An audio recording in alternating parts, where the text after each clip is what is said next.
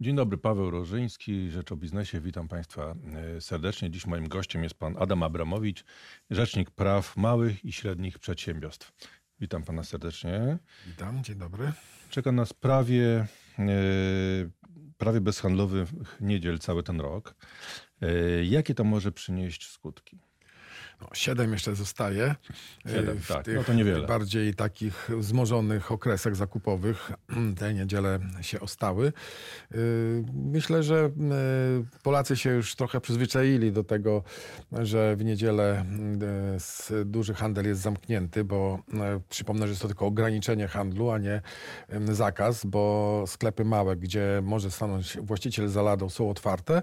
No i sklepy, tak zwane placówki pocztowe, także działają, więc te zakupy takie mm, podręczne, y, Stacje benzynowe. tak? stacje benzynowe, więc tutaj nie są y, y, Polacy pozbawieni w ogóle dostępu do handlu, no ale duże placówki będą zamknięte w większej części niż były. Jakie będą skutki? No w tej chwili jedynym dostępnym takim rzetelnym, opartym na danych raportem jest raport minister Emilewicz, który stwierdzał, że te pieniądze nie przepadły. One się trochę przesunęły.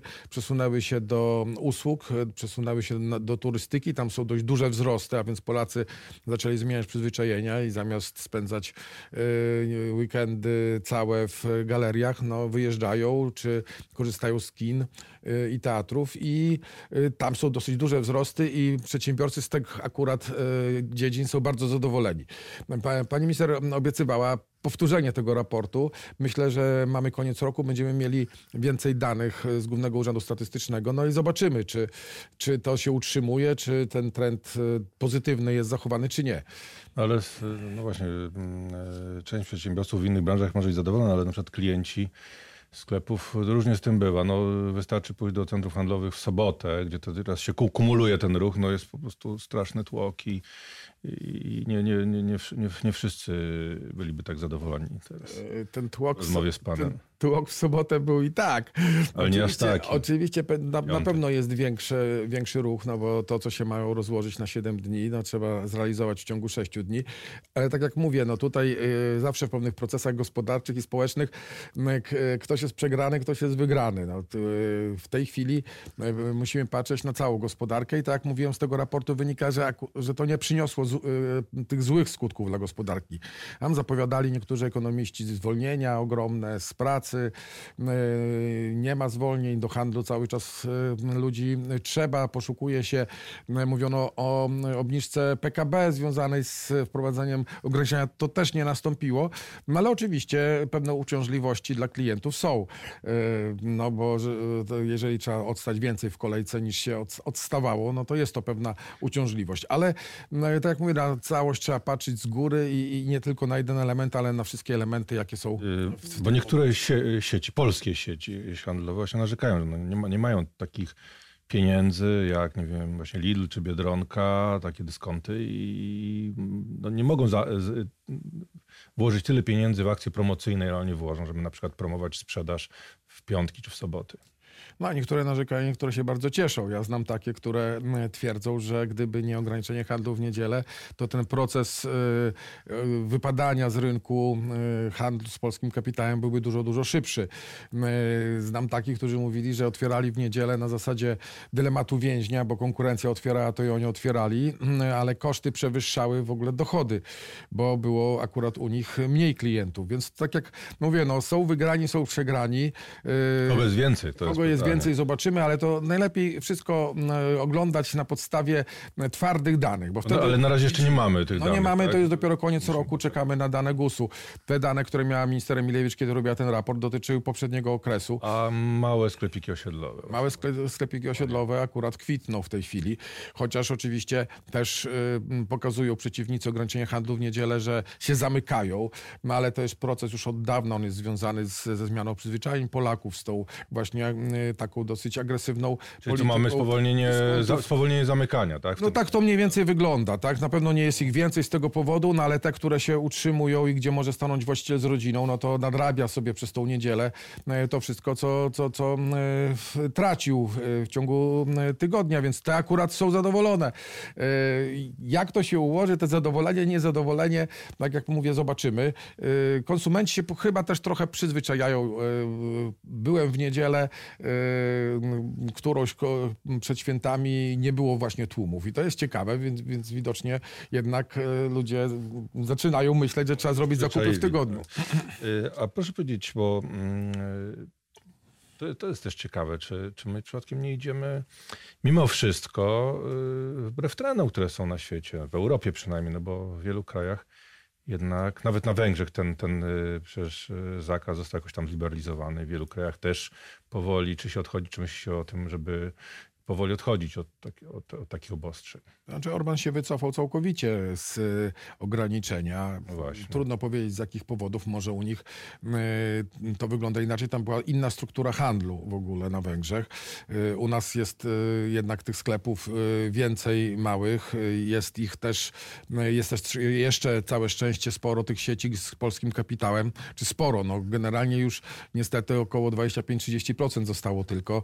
Reszta to już jest rynek tych korporacji zachodnich. No ale w Niemczech czy w Austrii y, nadal ten, y, te ograniczenia obowiązują od wojny, kiedy przecież Niemcy były zniszczone, kiedy y, mówi się, że no w, w Polsce jak, jak będzie ograniczenie, to, to spowolni gospodarkę. Oni od początku to mieli, przyzwyczaili się. Nawet w sobotę chyba od 14 już są sklepy nieczynne, no co już jest chyba przesadą, bo jednak jeden dzień, gdzie jest, ludzie mają wolny czas, powinien być przeznaczony także na możliwość zakupu, ale tam już nawet od 14 w sobotę y, sklepy są zamykane. Więc y, w Europie też są różne modele, tak jak widać. Polska szuka swojej drogi.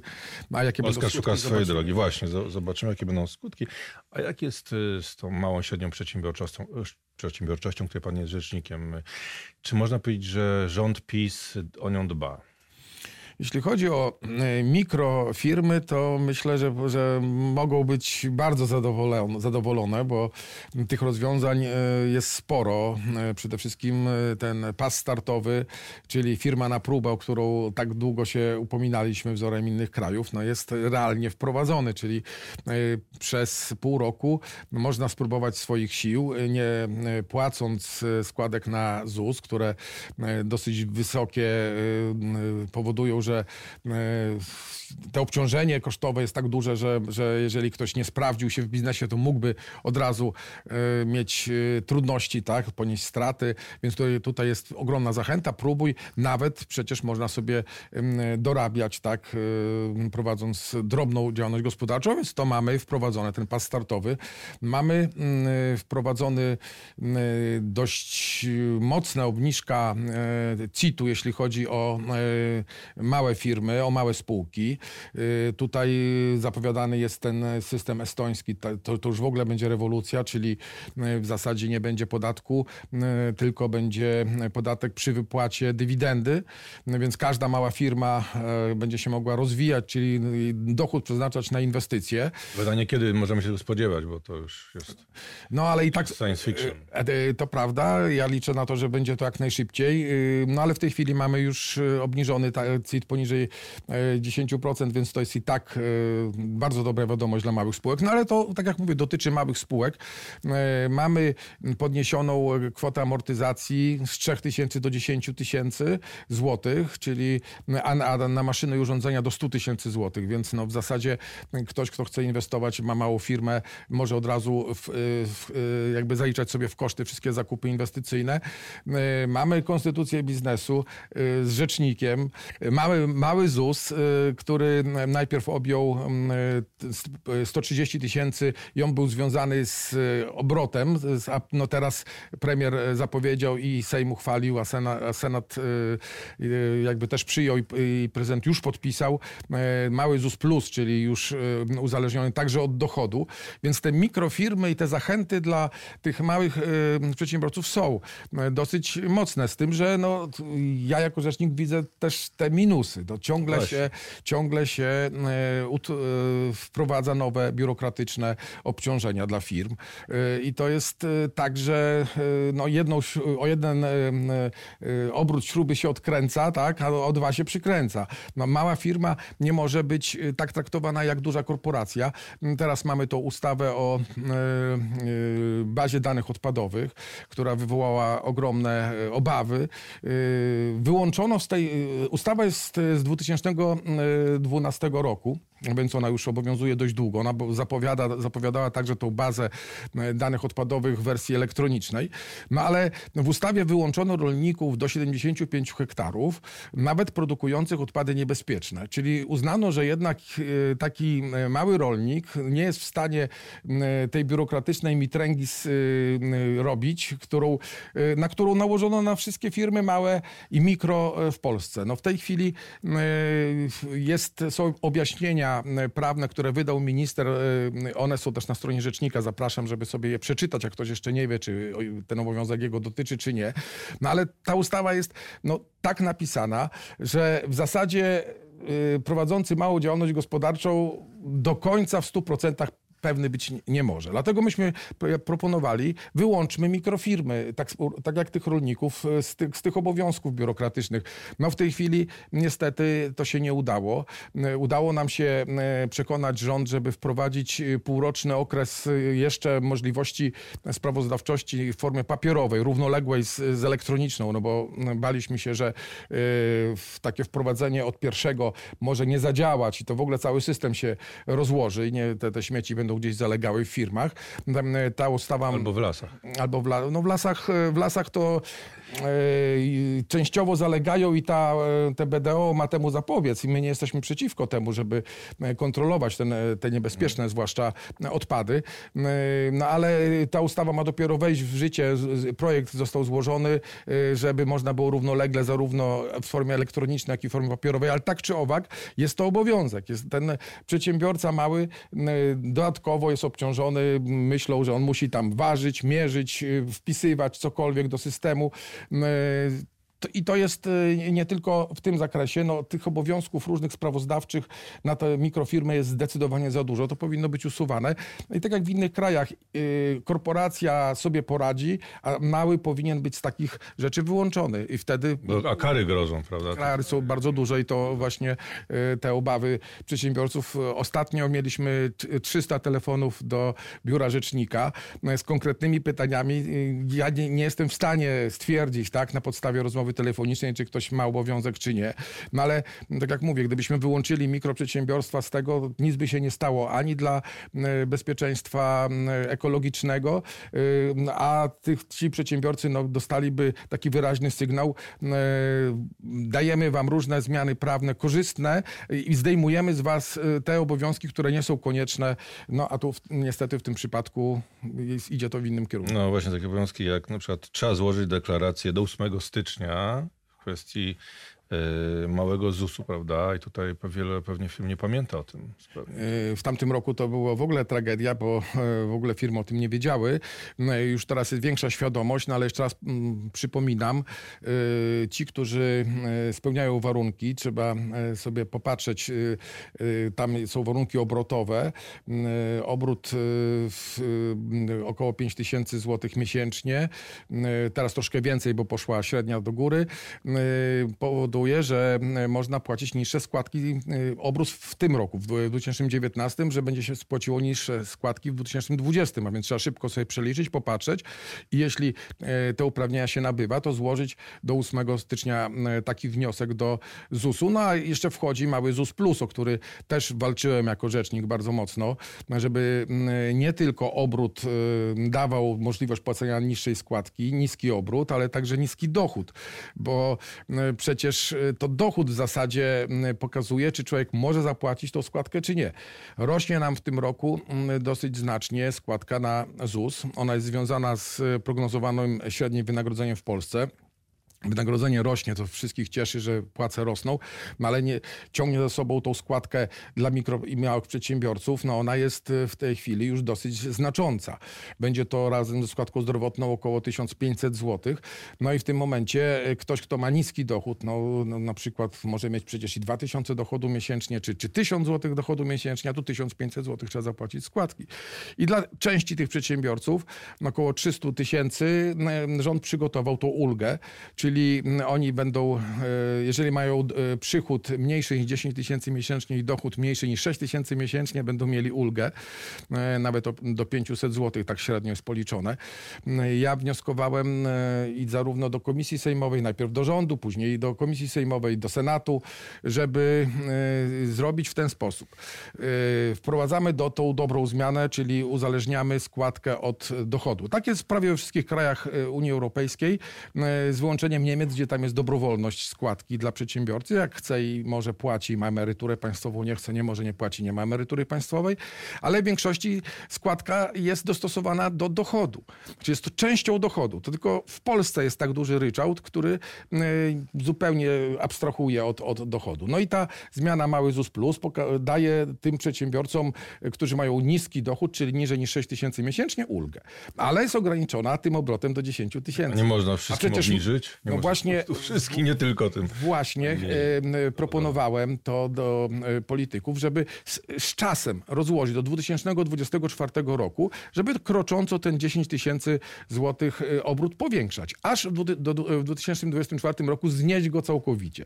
Czyli mielibyśmy taki system. Ktoś, kto ma do 6 tysięcy złotych dochodu, płaci obniżoną składkę, no bo przecież widać, że go nie, nie stać na całą, a powyżej 6 tysięcy złotych płaci ten ryczałt. Taki system jak w większości krajów europejskich. No w tej chwili y, niestety nie przekonałem polityków, będę dalej... Ministerstwo Finansów pewnie najbardziej, prawda? E, Ministerstwo Finansów y, też, Te ale, ale myśmy to policzyli, policzyło nam y, Ministerstwo Rozwoju mm, i y, ta zmiana y, rozłożona na, na te lata do 24 roku kosztowałaby, panie redaktorze, miliard dziewięćset.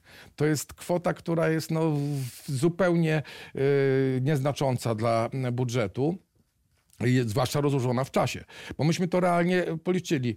Y, Daje się y, różną pomoc, transfery socjalne, dopłaca się do prądu, y, daje się 13 emeryturę. No czas też zwrócić uwagę na tych mikroprzedsiębiorców i miliard dziewięćset znaleźć i zrobić system powszechny, których nie trzeba będzie żadnych deklaracji, żadnych wniosków, ograniczyć biurokrację. Wszystkich, wszyscy, których stać na zapłacenie pełnej składki, czyli tych przedsiębiorców o dochodzie powyżej 6 tysięcy złotych, płacą ryczałt. Ci, którzy No mają- też woleliby płacić mniejszą składkę. no mniejszą, ale, ale ich stać. No y, już się nie oszukujmy, ktoś, kto ma 6 tysięcy złotych dochodu, to razem ze, ze zdrowotną 1500 złotych nie jest to e, duże obciążenie. Ale tych, którzy mają poniżej, no trzeba im to obniżyć. Ale, ale czy, czy, mm, panie rzeczniku, czy to jest tak, że wszyscy oczywiście wiedzą o tych y, jakichś pozytywnych zmianach, które się, y, się jednak wprowadzą? Znaczy oczywiście, tak jak pan powiedział, pan powiedział też są e, te złe, ale, ale czy nie powinna być jakaś akcja promocyjna, żeby, żeby ludzie wiedzieli, że mogą z tego skorzystać? No, to... Czy ministerstwo, ministerstwo Rozwoju dość y, sporo w internecie y, działa i podaje te wszystkie y, nowinki, ale przedsiębiorcy, no głównie ci mali, to szczerze mówiąc są tak zapracowani, właśnie. że nie mają Zawsze czasu. śledzą takie rzeczy. Bo ja jestem szokowany, jeżdżę dużo po Polsce, zapraszają mnie różne środowiska. No, okazuje się, że są jeszcze tacy przedsiębiorcy, którzy nie wiedzą, że mają swojego rzecznika. E, Więc jestem w szoku. E, Ale e, wiedząc, mając tą wiedzę, po prostu no, staramy się nie, też po, nie, nie powinny się... Tak? Nie powinny się zwiększyć pana kompetencje? Myśmy, myśmy teraz wystąpili znaczy jeszcze na, przed wyborami y, parlamentarnymi o tym, żeby, o to, żeby nam dano możliwość występowania y, w sprawach ZUS-owskich do, przed sądami. Y, Mamy to obiecane, był projekt ustawy y, jakby już zrobiony, ale niestety on się nie zdążył być uchwalony w poprzednim parlamencie. Czekamy teraz na, na obecną e, na e, już e, legislację. To by nam zwiększyło e, rzeczy, rzeczywiste uprawnienia. Także żeśmy wnioskowali o e, mediację. Dzisiaj mamy zapis, że e, rzecznik może pomagać w organizacji mediacji. No to jest bardzo mgliste, nie wiem, e, jak- to można pomóc w organizacji. Tam żeśmy chcieli wyraźnie napisać, że organizuje mediację. E, Więc pe- te mm, doświadczenia, które mamy na bazie półtora roku działalności rzecznika, myśmy już przełożyli na nasze oczekiwania. Czekamy na y, uchwalenie tych, tych dwóch spraw, zwłaszcza jeśli chodzi o ZUS, bo to jest taka sytuacja dziwna. Mamy możliwość występowania w, y, w postępowaniu administracyjnym, czyli jest kontrola ZUS-owska u przedsiębiorcy. On może się zwrócić do rzecznika o pomoc, jeśli uzna, że y, jest, są łamane jego prawa. Rzecznik może na prawach prokuratora, więc takie mocne y, wejść do tego postępowania. Możemy y, mieć dostęp do akt, y, występować z pismami, bronić tego przedsiębiorcy, ale w momencie, kiedy przychodzi już do mm, sądu, a sąd jest cywilny, jesteśmy wyłączeni z y, postępowania. Dobrze, możemy wrócić dopiero w skardze nadzwyczajnej. I- te argumenty zostały jakby uznane przez y, polityków i ta zmiana ma nastąpić, bo w sądach administracyjnych jest- jesteśmy od początku do samego końca. Tak, ale pewnie nie- jeszcze nie wiadomo dokładnie, kiedy ta zmiana nastąpi. E, A jak, e, jak pan e, widział przyszły rok, znaczy przepraszam, obecny rok, e, jeśli chodzi o, mm, o takie naj, najważniejsze rzeczy, które należałoby zmienić i to, co pan zamierza zrobić w tym roku? W tym roku chcę y, skupić środowisko przedsiębiorców e, wokół y, takiego planu, żebyśmy y, znaleźli osiem punktów najważniejszych do zmiany, które nie niosą ze sobą skutków budżetowych, które są, m, nie będą uciążliwe dla m, polityki fiskalnej państwa, a które pozwolą na to, żeby ten nasz wzrost gospodarczy był szybszy. Chcę to zrobić w oparciu Dlaczego 8, a nie 10? Może być, może być i 10, ale im mniej, tym lepiej, dlatego że chcemy e, mocno to wyartykułować, no i powinien się domagać wprowadzenia. Jak patrząc na to, jakim tempie są różne zmiany, no to jak 8 zaproponujemy, to może do końca kadencji nam się uda.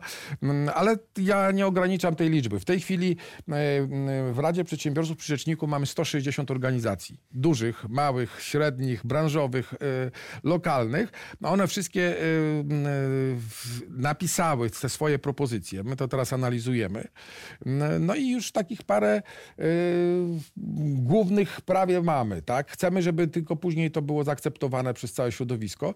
No i z tym wystąpimy do rządu. Jeżeli znajdziemy taką platformę wspólnego działania i wspólnego upominania się o te postulaty, myślę, że będziemy mieli na tyle siłę, żeby je wprowadzić. Na przykład duże, nie- duży niepokój e, jest związany z płacą minimalną. To zapowiedział, e, że mm, będzie to 4000 zł już wkrótce, w 2024 roku właśnie. E, Więc my proponujemy uzależnienie e, poziomu płacy minimalnej od poziomu e, średniej płacy przede wszystkim, czyli musi być powiązana ze średnią, nie może być zupełnie wy, wyjęta z kapelusza. Związki zawodowe chcą, żeby to było 50% średniej i tu przedsiębiorcy mówią, dobrze, to my zgadzamy się ze związkowcami, niech będzie to 50%, ale niech to będzie powiązane ze średnią w, y, w województwie lub w powiecie. No nie może być to oderwane od rzeczywistości gospodarczej. Zupełnie inna średnia jest y, w jakimś małej miejscowości na wschodzie czy północy Polski, a To zabójcze dla biznesu jest. w Warszawie. I o ile w Warszawie e, dzisiaj te 2600 e, najniższa, która właśnie weszła w życie, tak? Dzisiaj mamy od pierwszego mamy 2600 najniższe wynagrodzenie, nie spowoduje e, jakichś negatywnych e, skutków, o tyle m, gdzieś w tych mniejszych miejscowościach może spowodować zamknięcie warsztatu, bo po prostu rynek będzie na tyle płytki, że nie pozwoli na to, aby pracownikowi tyle zapłacić. Więc już to jest jeden z naszych postulatów właśnie z tych ośmiu dyskutowanych, żeby to przedstawić rządowi. Jeżeli ta płaca ma rosnąć, to niech będzie powiązana ze średnią y, i niech ten parametr będzie zawsze zachowywany, no i niech będzie y, jakby terytorialnie y, zróżnicowana. Dziękuję panu bardzo za rozmowę. Moim gościem pan Adam Abramowicz, rzecznik e, praw e, małych i średnich przedsiębiorstw.